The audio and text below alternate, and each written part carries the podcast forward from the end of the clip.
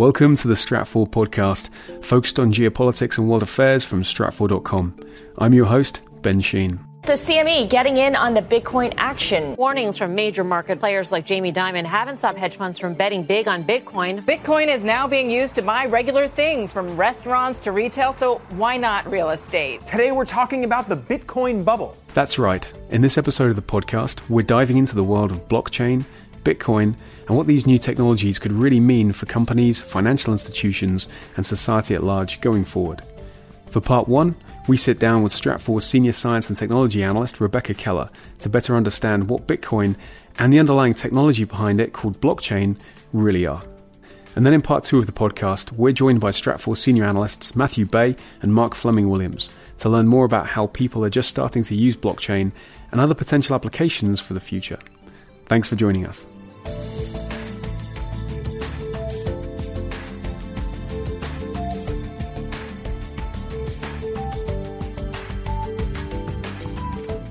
And here with me today, we have Stratfor's senior science and technology analyst, Rebecca Keller, to talk a little bit about blockchain. Thanks for joining us today, Rebecca. Good to be here. So, before we start to talk about blockchain, this revolutionary financial technology, um, I'd like to take a step back initially and talk a little bit about how it really came on the scene. And, and blockchain for many people is kind of synonymous with, with Bitcoin, which came on the scene initially in 2009 and, and, came to define the idea of cryptocurrencies for many people. But the two are kind of interlinked, but one kind of broke away from the other. Can you tell me a little bit about, about the origins of, of Bitcoin and why blockchain is such an important part of its, its legacy? So, Bitcoin is a single application of a blockchain. So, blockchain itself is the underlying technology of Bitcoin. And basically, what blockchain is is it's a digital ledger.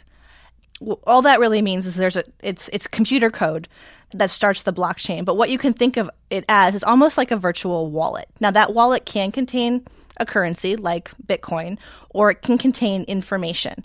And each person or participant in the blockchain has their own wallet and carries their own information. And then transactions, um, either the exchange of that information, whether it's like passing a ship's manifest to the, the dock, or it's exchanging Bitcoin like you would traditional uh, paper money. You activate a signal to do that. That signal or that activation code is then verified not by a single entity like a bank would verify a credit card or a, a transaction, but it's verified by the entire group in a di- distributed space throughout the network. And and that's a key feature of the technology because it it institutes a level of trust in it because it's not just a single entity or a single person verifying the transaction. It's verified in, in groupthink almost, which which helps prevent fraud. So it's kind of hard to underestimate, isn't it, just how groundbreaking this was? Because clearly you mentioned uh, some of the diverse applications for blockchain, and we're going to talk a little bit more about that later. But it certainly started off uh, specifically based on a, digital currency.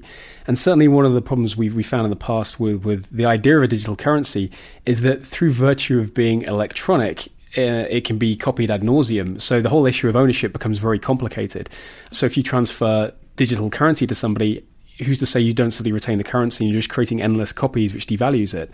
And blockchain really sort of was the first thing that, that, that could overcome this in terms of peer-to-peer uh, lending right? You didn't require a third party to verify transactions Exactly. And so that timely aspect or that that security aspect where you you don't want to devalue your currency, that's actually built into the technology of blockchain.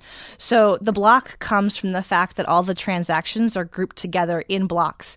And, and what defines that block is a period of time. So all the, the computers or the nodes in the network are, are working to solve a mathematical equation. And and that's called mining and they get payments for that. And that's sort of where that phrase and that terminology is used a lot with Bitcoin Bitcoin. But what that does is it, it, it sets a set time limit and it times transactions so you're able to track them and know what happened first and what happened where. And it really keeps the system honest and and that that all comes back again to trust and that's a huge and i can't say it enough that's a huge selling point and a huge um, attribute of this technology and I guess part of that is having uh, there's this publicly viewable ledger, so anyone can interrogate the ledger and see the transactions that have taken place, which, which, like you say, keeps everyone honest. And I guess it's important to note that, that when Bitcoin first landed, a lot of people saw Bitcoin itself as being this revolutionary technology, but actually it, it was the blockchain behind it that really that, that really showed the promise. And we've seen uh, blockchain evolve beyond Bitcoin to to other digital currencies or other platforms such as Ethereum that, that have really taken this idea and then and run with it. Exactly. Ethereum's running even farther into like the differentiated computing space. It's certainly another avenue of investigation on a complete tangent. But but yeah, absolutely. Um, again, it's it's the blockchain. It's it's the idea that you have this group this this group of computing power working in in Congress, it, it, working together to do the transactions. There's no single node where anything is ever blocked up. There's no single node that can act as sort of the stopping point. And it's interesting how, when you start to talk about the, these game changing financial tools, at some point they are going to fall under the, the blanket of regulation, and at some point they're going to fall into the mainstream. And we've seen this, this gradual acceptance of the blockchain technology as a legitimate, um, legitimate tool in financial transactions. And in fact, we saw two banks, uh, one in Australia, one in the United States, start to use blockchain applications to complete transactions as early as uh, October 24th, 2016. How have things evolved since then? How much legitimacy does this technology really have now, Becca? I mean, I think it has roughly the same legitimacy. We've seen, you know, it go back and forth. We saw China take measures to sort of remove it from circulation. Um, and we've seen it in commercial transactions, you know, stores accepting Bitcoin. But there needs to be a lot more regulation and a lot more, and, and it's going to become funny because I'm going to go back to the word trust but the general public doesn't trust it yet, even though the technology itself is so based on trust. It's going to take a while before we see it really, really permeate. And again, I don't know that Bitcoin will be the ultimate technology. Um, first movers rarely are, but it, it really did start the movement. Well, Rebecca, I look forward to hearing in the next segment some of the applications that uh, blockchain can certainly be used for and the ways in which it's going to shape the future in many respects. Thank you so much for uh, explaining this to me today.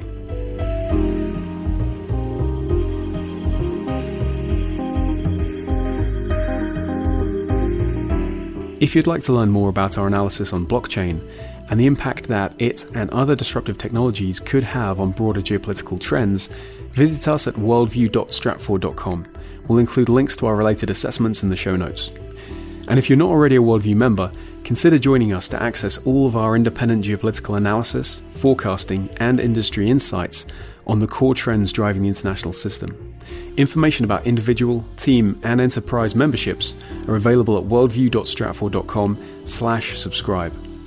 Now to the second part of our podcast, where Stratfor senior analysts Matthew Bey and Mark Fleming Williams join us to discuss innovative new applications of blockchain technology and its potential to shape the future.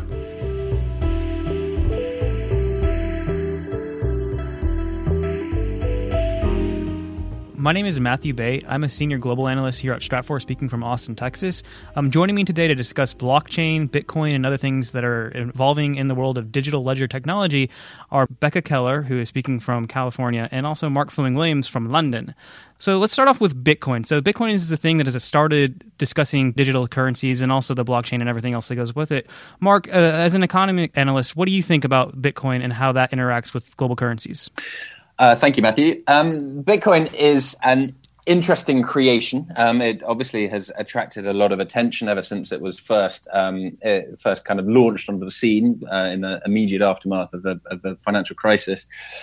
It is a new type of asset in that it is completely um, kind of owned and completely decided by its, um, well, first of all, by its original code and structure, but also by its um, by the network um, that surrounds uh, Bitcoin, which is uh, largely online. As an asset, it's interesting, and it's interesting in currency um, because a lot of a lot of the a lot of the conversations around it have involved whether it could rival traditional currencies, so um, the dollar or the or the, or the yen or, or these things, um, and the answer is that it, it it can't in a classic way well, at least not anytime soon. And the reason being because Bit, well, Bitcoin itself, the way it's structured, has got its its finality written into its structure. So it's a little bit more like a like an asset than a currency or a modern currency.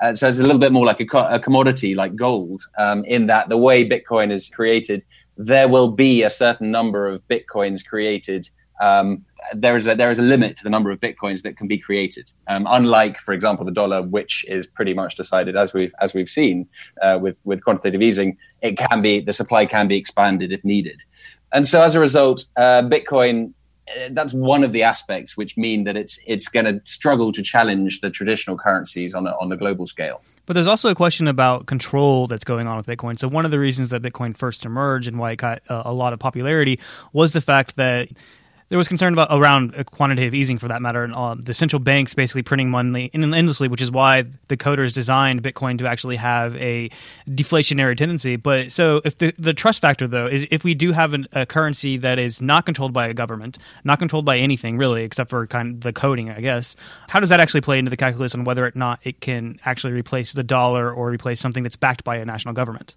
So this is a this is a a conversation you and I have had in uh, in recent months.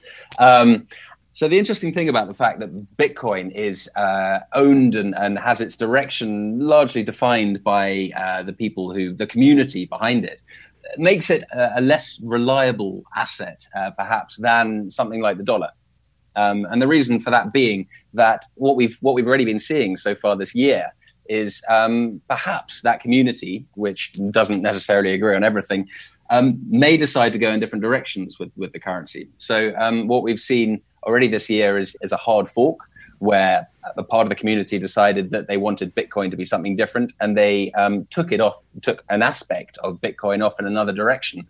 Meaning that an investor then has a choice. Um, do you stick with Bitcoin or do you go with this new one? Um, or do you go with both? That, or do you go with both? Absolutely. Um, although you've only got a certain amount of money, but but yeah, or, or do you go with both? With the dollar, for example, with a with a currency, instead of being backed by the decisions, instead of all the decisions being made by um, all of the all of the Bitcoin community, the decisions largely are being made, well, are being made by the U.S. government um, and the U.S. Federal Reserve. And so what that means is, when you're buying the dollar, you are buying you're buying the US basically. You're buying into the into the belief that that government will continue to control that area and will continue to issue this currency and will con- continue to regulate it. When you've got uh, a Bitcoin, a, a, cryptocurrency which is owned and decided by its by this community who who whose faces you can't see and and um, who you don't necessarily fully know their motives, um, there is a different level of risk attached as well. So that's another potential drawback with uh, Bitcoin compared to a compared to a currency. One of the things though that actually does kind of work in its favor that's interesting to point out is that you just mentioned how you know not knowing your customer that's a concern, which is legitimate. But at the same time, when we talk about the way that credit cards work or the way that debit cards work, there's always the risk of um, the person not paying it in the end or calling you know calling your bank account basically and saying that hey you know what I didn't actually make that payment. So there's always that risk premium that's basically going to insurance type companies um, over whether or not merchants will will get their their payments. And one thing that Bitcoin does is since it actually transfers the funds immediately and you don't actually get the transaction to go through unless you actually have the funds in your account, is you get around that. So so from a merchant's perspective, it's actually a good thing because it's it it's not reversible.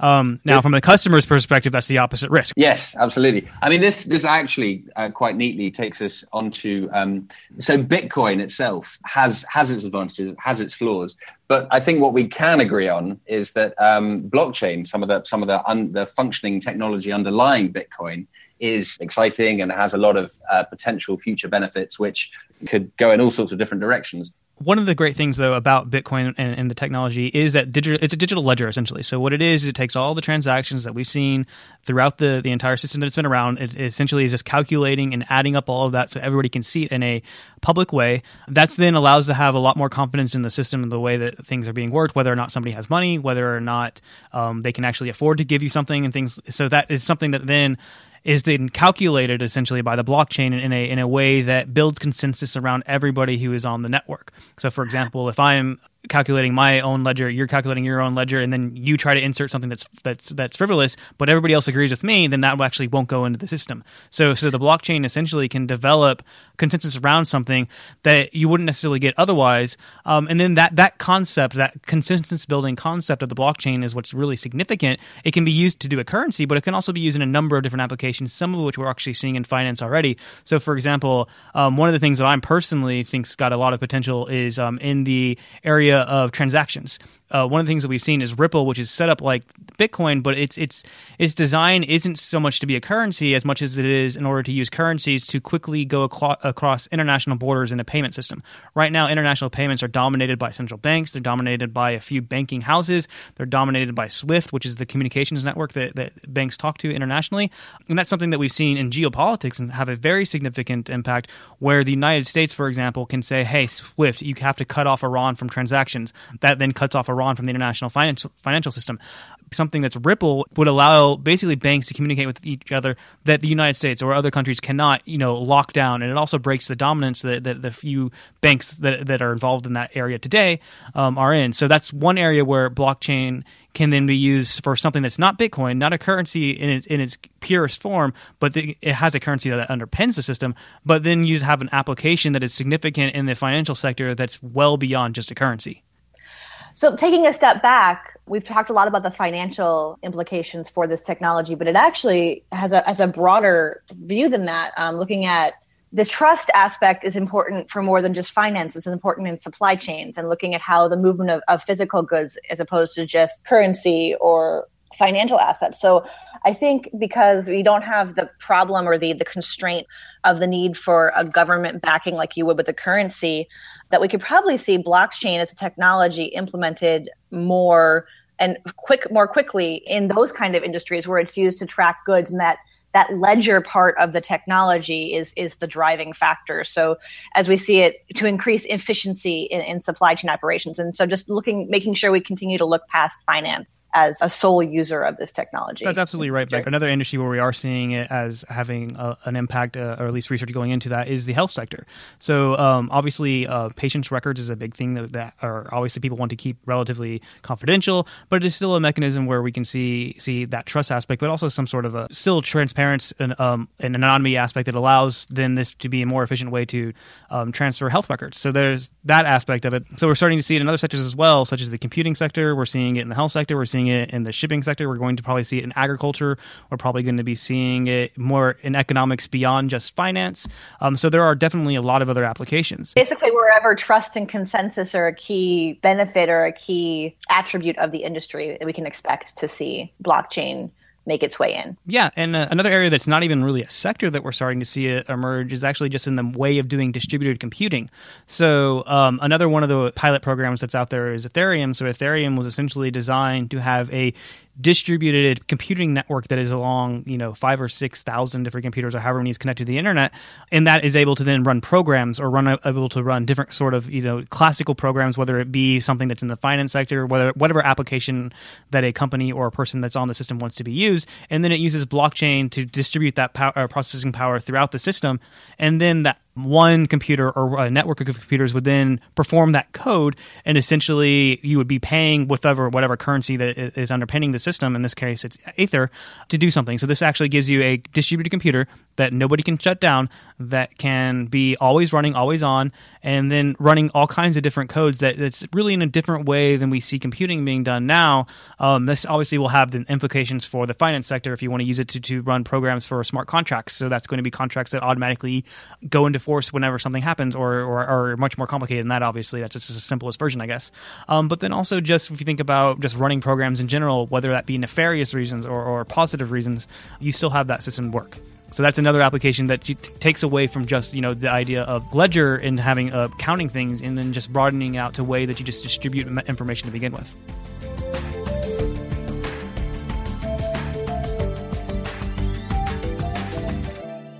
That's it for this episode of the Stratfor podcast.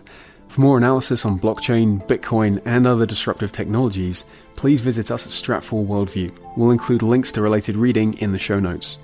And if you're not already a Stratfor Worldview member, be sure to visit us at worldview.stratfor.com slash subscribe to learn more about individual, team, and enterprise level access. Worldview members can continue this conversation in our members only forum – that's where you can engage directly with other readers, as well as Stratfor analysts, editors, and contributors. If you have a comment or an idea for a future episode of the podcast, email us at podcast at stratfor.com or give us a call on 1 512 744 4300, extension 3917 to leave a message. If you have a moment, also consider leaving us a review on iTunes or wherever you subscribe to the podcast. We really appreciate your feedback. And for more geopolitical intelligence, analysis, and forecasting that brings global events into valuable perspective, follow us on Twitter at Stratfor. Thanks for listening.